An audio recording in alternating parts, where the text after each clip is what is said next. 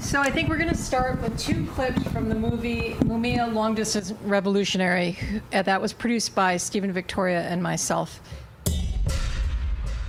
I speak from Pennsylvania's death row. A bright, shiny, highly mechanized hell. Mumia Abu Jamal is one of the lost souls of the revolution.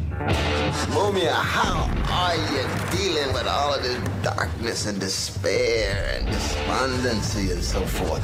He said, let me write about it. I'll tell the truth about it. It's a living hell. It's a nightmare. Powerful governments like to control. They love to control. And they're trying to figure out how to shut him down entirely. They have moved heaven and earth to stop his voice being heard in the United States. When you talk about groups that are maligned and slurred as terrorists in the major media, they're really uh, small fry. They're retail terrorists. Wholesale terrorists are the United States government whole problem is really the blacks. The key is to devise a system that recognizes this while not appearing to. Well, they did. Dies, fires in the skies, rebel cries, politicized, brothers with the lives and. Look for me in the whirlwind, dead a struggle, dead it went. Long live the Panthers, comrades with answers. Abu Jamal found guilty of murder could get death for killing officers. Abu Jamal sentenced to chair in cop killing. Slain officer's wife praises the jurors. Guilty as you all, free me Abu Jamal. There were reports being written on him since he was 14 years old. I think it impelled me towards radicalism generally, with, of course, the help of the Philadelphia Police Department. Mumia is imitating the first cry of the first slave brought to this country who said no. This is what he's able to do to make what's on CNN the lie that it is and tell it to you with the charisma of a Malcolm X. And that's dangerous. That's beautiful. What makes Mumia so threatening to many people in the United States is that he is still a revolutionary. And because he has been in jail for so long, the system has not had the opportunity to calm him down. On the move from death row, this is Mumia Abu Jamal. Long distance revolutionary is actually crucial for understanding this case in the context of what is happening to so many people of color, especially men, but also some women. And it, it allows us to have a really good glimpse into the prison industrial complex and the, the privatizing of prisons and why there are so many and why they're so profitable for the people who own them. So I think the movie is really important, not just because it's about Mumia, and that is very crucial, but because it teaches us in a very graphic, very moving way that we're all Mumia, that what has happened to him could very well happen to any of us. And this is something that I think many people would like to avoid recognizing because, after all, there is a spin in our country that because we have a black president, you know, because people like Oprah are very wealthy and you know, there are all kinds of, you know, things that are dangled before us. I mean, there's the illusion that somehow we have made it to the promised land, but if two million of us are in prison, it's not a promised land. You know, it's more like a promised hell, as Mumia describes it.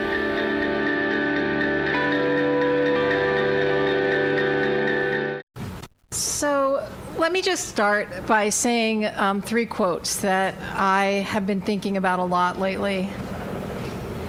The first is by Kevin Rashid Johnson. And Mumia is not free because we're not free. When Sundiata Acoli was asked about his pending release or the work to free him, he said, quote, the people will determine when I come home. And then Robert Saleem Holbrook, who's the executive director, former juvenile lifer of the Abolitionist Law Center, said, We are our own liberators. I'm Mumia's colleague. I've recorded his commentaries since July of 1992. And when those commentaries were censored by National Public Radio, I went to New York and I worked to publish his first book, Live from Death Row. And so since that time, he's written 13 books, and we've been colleagues ever since. And Prison Radio is the publisher of his latest trilogy, the Murder Incorporated series, which you just saw. Now, the title of this presentation is The Path to Freedom for Mumia Abu Jamal. But I'd like to start first a little bit with who is Mumia Abu Jamal? So Mumia was born in North Philadelphia, which is what's called now Northern Liberties at 7th and Wallace on April 24th, 1954. He's currently 69 years old. He was a really intrepid young man who was had a warm and gracious family. His mother was Edith Louise, his father was Mr. Bill, his older brother was Ronald, his older brother was Keith, his older sister was Lydia, his twin brother was Wayne, and his baby brother was Bill. He went by Wesley Cook. He was the mayor of Philadelphia for a day as a youngster. He performed Shakespeare in the Park, and he went to Benjamin Franklin High School. And he worked to change the name of Benjamin Franklin High School to Malcolm X High School. And one of the first pictures we have of him is with a Malcolm X High School shirt on. During his time in high school, he changed his name to Mumia, because he was um, taught by a Kenyan teacher and he wanted a, a, his own name and not what would be a slave name.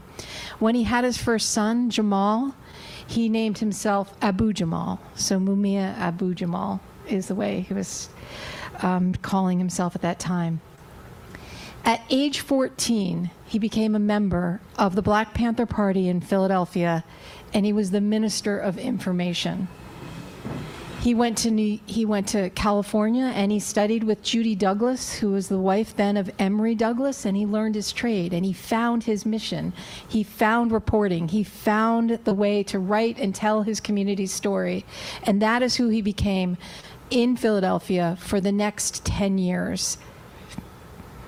Now, who was Mumia at age 26 on December 9th in 1981? He was the president of the Black Journalists Association chapter in Philadelphia.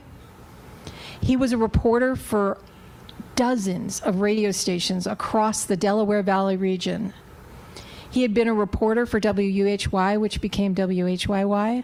He was a TV reporter. And he was a struggling journalist because it was difficult for Mumia Abu Jamal to tell the truth of who he was and what his people were and how he reported these stories as a journalist who was unwilling to varnish the truth, unwilling to not see what he could see. And I'll just tell you a couple of stories about Mumia during that time. When Mumia needed to make money, there was a radio station that wanted him to change his name. And so he went by the name William Wellington Cole at one point. Another point, he was offered a six figure job. He was offered a major job at a television station on two conditions that he would cut his hair and that he would change his name. And when he told his wife that he wasn't going to take the job, you know, that was really serious. He had these opportunities, but he wouldn't compromise. There was one time when he was covering Jimmy Carter running for president, and he had was at a news conference, and he asked Jimmy Carter really hard questions. Now, radio reporters in those days didn't have visual appearances, so he wasn't dressed in a suit and a tie, but he was jamming Jimmy Carter about questions about a lot of different things. So he looked over and he saw his boss giving him the evil eye. He got into the elevator with Jimmy Carter's entourage. They walked down the elevator, and Jimmy turned to him and said, Young man, you asked me some really important questions. Jimmy Carter's entourage got off the stage, off of the elevator, and his boss turned to him and said, Jimmy Carter just saved your ass because I was about to fire you. So, those are the kinds of pressures that Mumia faced. And uh, I interviewed recently William Siemering, Bill Siemering, who is the founder of National Public Radio, the founder of All Things Considered, and who hired Mumia at WHYY. And he said his pipes were golden. He was amazing. He cared about the people. He went to tell the stories that were really important, and he brought them back. So there are these stories about Mumia driving a cab but he was a working journalist. He was struggling. He had three children at that time, at the age 26 Jamal, Latifa, and Mazi. And so when he was driving cab that fateful night on December 9th, 1981, he pulled up to let off a cab late at night at 13th and Locust in downtown Philadelphia in the red light district. And he saw across the street and across a corner of a park his brothers, VW Bug, and he saw his brother being beaten by a police officer. Mumia ran across the street and was shot by that police officer. He fell to the ground and he was arrested then for the murder of the officer. So that was what happened to Mumia in 1991. He was plucked out of his community, taken away, and put in prison. I met Mumia 11 years later, and Mumia had not recorded for broadcast at that point. He had done a lot of writing. He had been in the Yale Law Journal, he had been writing for the Scoop magazine, he had been trying to reach out. But the conditions of his confinement on death row in Pennsylvania were severe. He couldn't have visits, he couldn't have phone calls, and he was prevented a lot from communicating with journalists. So it was very difficult for Mumia in those moments. So in July of 1992, I went to visit him because I was a reporter for KPFA Radio in Berkeley, California, and we were covering an execution in California. And I needed someone to be speaking from death row. And that execution of Robert Alton Harris happened in April of 1992, and we didn't air the voice of one person on death row. And I thought that was journalism that was unacceptable. So I kept searching, and I found Mumia's voice. And I found a scratchy tape of Mumia, and I went out and I put a microphone in front of him at Huntingdon State Prison, and I was shocked because he was the most talented radio broadcast person I had ever recorded. And I'd been working for like eight years and recording a ton of people and doing live sound. He was special. He was trained in the radio stations of black journalism in Philadelphia. He had talent and he had training and he was amazing. And when I put the microphone in front of him, not having recorded in 11 years, he gave me all the breaks I needed the one, two, three marks, the and we were in a non-contact visiting room. And i had designed a headset mic to capture his voice without the plexiglass background but it looked like a little funky recording studio. So he it, imagine like we felt like we were recording in a re- radio recording studio. So he's gone on to do 13 books. He's gone on to master three languages french german and spanish. He has just finished his orals for his PhD dissertation, so he now he's all but dissertation, and he's going to get his PhD. And it's 41 years later. He spent 41 years inside prison. So, all through that time, we've been advocating for the right for him to have the ability to broadcast his voice and to write. And so, I've worked on all of the books and I've recorded most of the radio commentaries. But it's not only important just to consume Mumia, just to hear him, just to experience him. It's critically important at the same time that we demand his freedom. That we acknowledge that Mumia and so many other of our brothers, sisters, cousins, uncles, all of our family members who have been kidnapped and taken, literally kidnapped and taken. Like America has the most people in prison of any country on earth. One in a hundred. One in three black men will do prison time. I mean, that's soul killing. That's culturally devastating. And we need to embrace abolition. And as I've been learning, I've been studying at the W.E.B. Du Bois Movement School. That abolition is not just about tearing down the prisons, it's also about building what we want to see next. It's about reinvesting in our community. It's about both. And part of that is bringing people home. It's acknowledging what the police have done to us, what the prison industrial complex has taken from us. It's about reparations. It's about giving resources to people. We all know, everyone knows, that violence is about the lack of resources. Um, and so, uh, just a quick example about that. We have a police force in Philadelphia that's 6,500 people, majority white, with probably 10 weeks of education. And they treat black and brown people like a conveyor belt in terms of accessing the resources of that community because they get overtime. Everyone knows it. The city council knows it, the governor knows it. Larry Krasner, the DA, knows it. Everyone knows that the budget problem is the fact that they're arresting poor people who don't have resources and who aren't able to fight back. And we know that, and we have to stop that. And so the police are not there for our protection. They're there to commodify people. They're an extension of slavery. Um, and we have to realize that, identify it, and change it. And I think that we will. Now, Mumia's, uh, about five years ago, and, and, and in fact, not because of Mumia's case, but when I moved from San Francisco to Philadelphia 12 years ago, I knew that I would be censored and I could not get work as a journalist, and it wouldn't pay well enough. So I used my skills as a private investigator.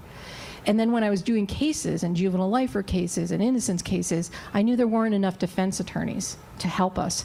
And so I went to law school. So the Anti Alzheimer's Project, the uh, older person going to law school, the Alice Lind Memorial Project, I got my law degree. So now I'm a lawyer and I know that we need to actually bring people home. We can't just produce their materials, we can't just be their uh, publishers. We have to also liberate them by any means necessary.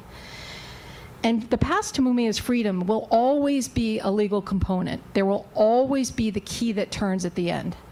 But make no mistake, they are going to turn that key whenever it serves them and whenever the people are strong enough to make them. That's what they did with Herman Wallace down in Louisiana.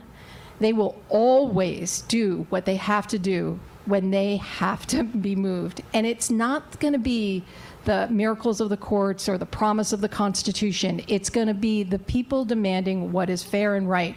Because right now, the courts and the judges and the PCRA are all designed to keep people in. They're not designed to fill the promise of habeas corpus or the uh, or what we know to be true. So Mumia, a year and a half ago, put forth evidence that his original witnesses in his case had uh, been paid or were requesting their money for testimony. They had serious evidence of Brady violations, which means they hid it all along. And they had evidence of prosecutorial misconduct, police misconduct, and that was all dismissed by the courts.